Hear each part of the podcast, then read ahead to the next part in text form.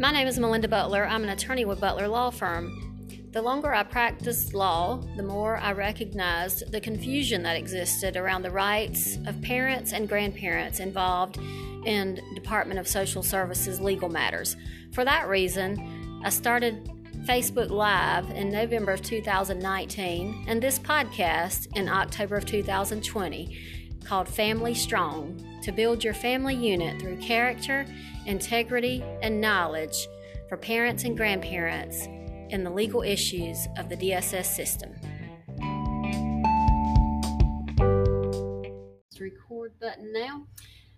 So, the title says we're talking about fixing families. So, that implies that there is something that's broken that needs to be fixed. The question is who is trying to fix families? And do you believe that your family needs to be fixed? Do you need help? So, you know, I talk to y'all on the level of DSS uh, and the government coming in to try to fix families. That's what the government, that's what DSS believes, that's what they're in place for, is to come in and, and fix families, to, to rehabilitate families, to re-socialize families, even. And I know that's um, you know that's that's kind of a concept that you really don't think about, but when you uh, when you come in terms of uh, the government coming in to try to fix your family. Um, they are coming from a perspective of what was known at the common law in England, uh, in loco parentis, which is where there's an authority to come in and try to uh, try to make decisions um, in in lieu of the parents making decisions. So basically, uh, the government's coming in and say, uh, "Mama, you're not capable of making good decisions for your child. So we're going to make them for you. We want to ask the court to allow us to come in and make those decisions for you. And you would be very surprised, uh, audience, my Facebook and podcast audience. Um, how, how many times the government comes in and, and wants to make the decisions for parents and, and just the um, situations that they find themselves in. So, in fixing families implies that something is broken about the family and that the family needs to be fixed. The question becomes is the government the right person, for lack of a better term, the right entity to come in and fix your family? Is the government even competent to fix your family? Is the government competent to handle other issues? Many would argue not um, not competent to handle the budget, not competent to handle the foreign affairs, but we trust them to handle your family. That is um, uh, concerning and, and it should scare you. So, I'm going to talk to you about this book that I've read a little while ago. This book uh, called Fixing Families. And uh, her name is Jennifer Reich that wrote the book, R E I C H, Jennifer Reich. And she actually did an in-depth study of the CPS system out in a particular county in California.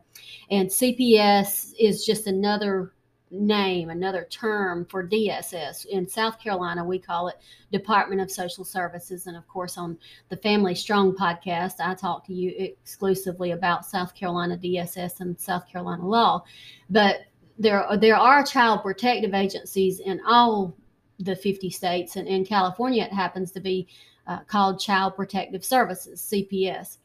So, in the book that Jennifer Reich wrote, where she did this in depth study of CPS, it's, it's a very wonderful, eye opening book. I'm always trying to get you to educate yourself more on what's going on in the world that you live in. Sometimes you think, you know, this don't apply to me, or um, how, how's this applicable to my family? I'm not real sure if this, uh, if I even need to be considerate of this. I'm not sure that I need to know this. Well, I assure you that you need to know the things that's going on um, with the government coming in to try to fix families. Because if the government tr- tries to come in and fix your family against your will, then you're going to want to know uh, your rights and, and your obligations as a, as a citizen.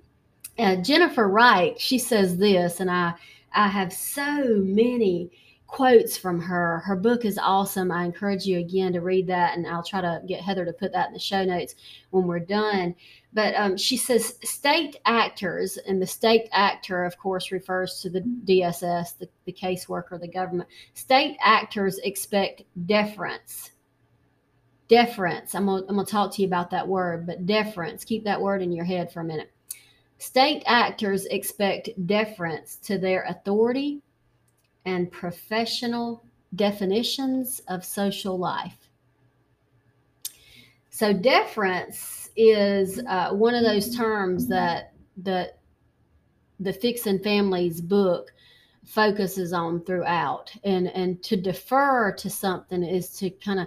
I always think of it, and you know, my audience will think of bow down. That that's how we say. Uh, my husband used to use the term that I will not uh, put forth here to you today, but a lot of you probably think about what that term is. But um, in any event, to, to bow down, to kind of lay over, roll over, and take it.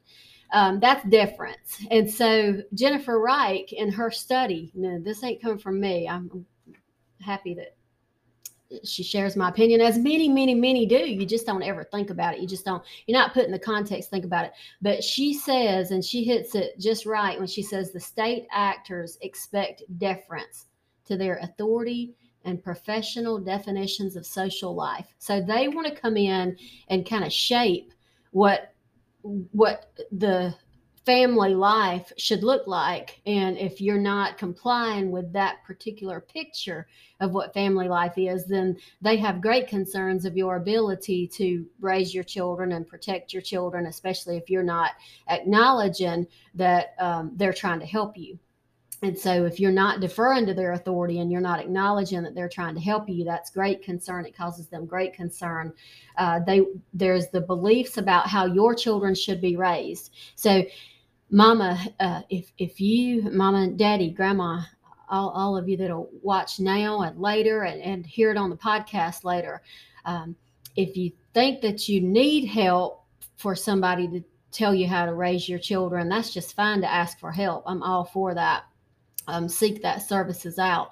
But if, if you don't think that the government is the one to come in and offer you that proper help, then you need to be educating yourself on your rights for when that time does come. Because I assure you that the government is expanding uh, day by day. And uh, we continue to try to push back on that traction. We, as attorneys who are in this role, and I think even the legislators do to a certain extent, a, a, a lot of them to a great extent are trying to push back on that role to not have the government have so much authority in, in a lot of areas, but especially in family life. Family life is that one area that should be so protected that we are you know we are given great deference to our decisions i'm using that word in a good way now for parents we should be given the deference not the the state not the social worker not the caseworker not the government the parents should be given great deference as to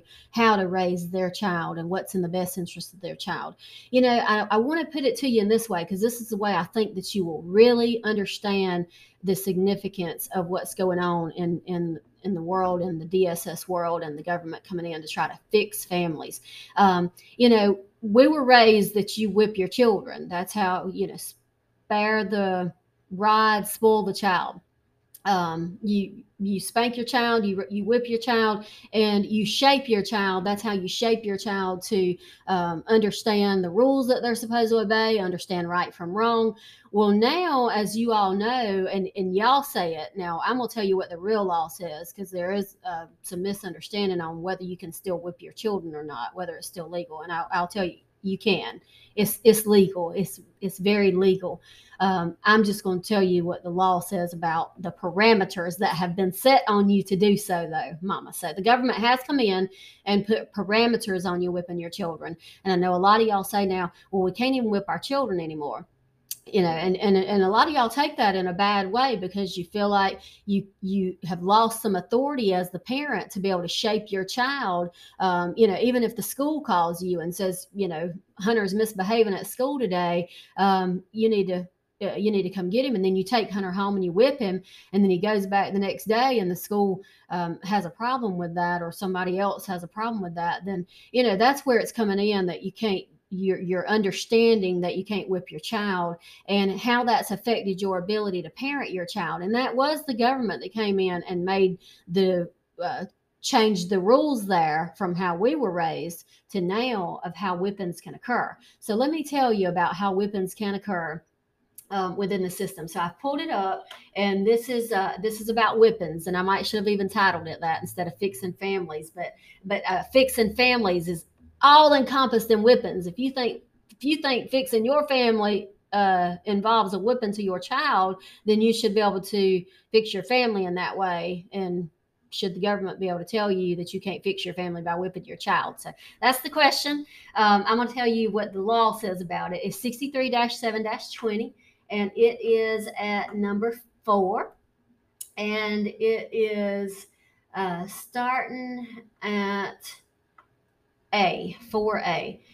So, if you are using corporal punishment or physical discipline, so corporal punishment, I know a lot of you um, when that word first got tossed around uh, when I was in Virginia, I was like, what in the world they mean by corporal punishment? Because um, that don't sound good. It sounds real harsh. Well, corporal punishment is just a whipping, whether you're whipping your child with uh, your hand, uh, whipping your child with a belt, whipping your child with a switch. Corporal punishment and, and and actually corporal punishment can be in other forms there's other forms of corporal punishment um, smacking your child in the mouth um, you know whether that's putting some some hot sauce or some soap in their mouth. Um, there's other forms of corporal punishment besides a whipping, but uh, physical discipline is is the part of that. And so the law says that you can use corporal punishment or, or physical discipline on your child, and these are the boundaries that the law has set. It has to be administered by a parent or a person who's playing the role of a parent. So if the grandma is the one raising the child, then the grandma has the right to whip the child or um, physically discipline the child or have corporal punishment on the child. I'm using all these terms synonymous today. Uh, the second thing is it is used for the purpose of restraining or correcting the child. So you're not using it in anger, you're not lashing out at your child because you're mad at your child. You're actually trying to fix your child. You're trying to correct your child's behavior to not do it again. If your child is uh, acting up in school and you whipping your child that afternoon, you're trying to stop your child from acting up in school again the next day. Um, a lot of times, you know, and, and I'll digress for just a minute, but sometimes they because Heather's not here, so I can do that. So anyway, the the school now, in lieu of the punishment, in lieu of you whipping your child, they just want to put your child on medicine to uh, have them kind of sit like a zombie all day at school. That that's um, that's that's kind of some side side notes there that I'll talk to you again about one day. Um, the third the third prong of that uh, being able to whip your child is that it has to be reasonable and moderate. Uh, we are not completely sure of rep- the definition of reasonable and moderate. Um, so that's a case by case basis that you have to decide for yourself if it's reasonable and moderate. Um, the fourth one is that it did not bring about permanent or lasting damage to the child. So obviously, you can't whip your child to the point to where um, you know it, it cripples them from being able to walk or something like that. And it's not reckless or grossly negligent by the parents. And we're not real sure what reckless or grossly negligent means either. So basically, if you whip your child, do it at your own peril because you might be found to have violated the statute that the government's put in place to tell you how um, that you can't fix your family. The government um, wants to tell you that it knows best how to fix your family um, in certain situations. And so, you know, that's, I'm just bringing it to your attention. I have to just call it for what it is at, at this minute that there's a lot of, um, uh, let's use the word just incompetence. That's just, that's just the best way to describe it. Incompetence of the government at this time. And so, if the government is incompetent to handle um, money, you know, incompetent to handle the things that are very clear, you know, A, B, C, D. How are they competent to handle children who are just living and being creatures and change from day to day and hour to hour, especially those teenagers that we're, you know, that we're dealing with. So uh, let us consider, you know, the authority that we're given to the government, and when they come into our life, um, how much deference they're going to have. Um, Jennifer Reich describes it once again as it's a power struggle. It's power negotiated between the individual and the state um, and and who's going to bow to whose authority. So I suggest to you that the state should bow to the to the family and the parents' authority because that's what our Constitution says. That's what our fundamental right to parents is, And uh, absent absent um, physical abuse, which is um, the definition is a substantial risk of death or permanent disfigurement of a bodily organ or function, or absent neglect, which is failure to provide your child with adequate housing, clothing, shelter, food, or um, education or medical, then um, then you should be able to raise your child and you and and fix your family in the way that that you think should be fixed, um, rather than the government coming in and tell you to do that.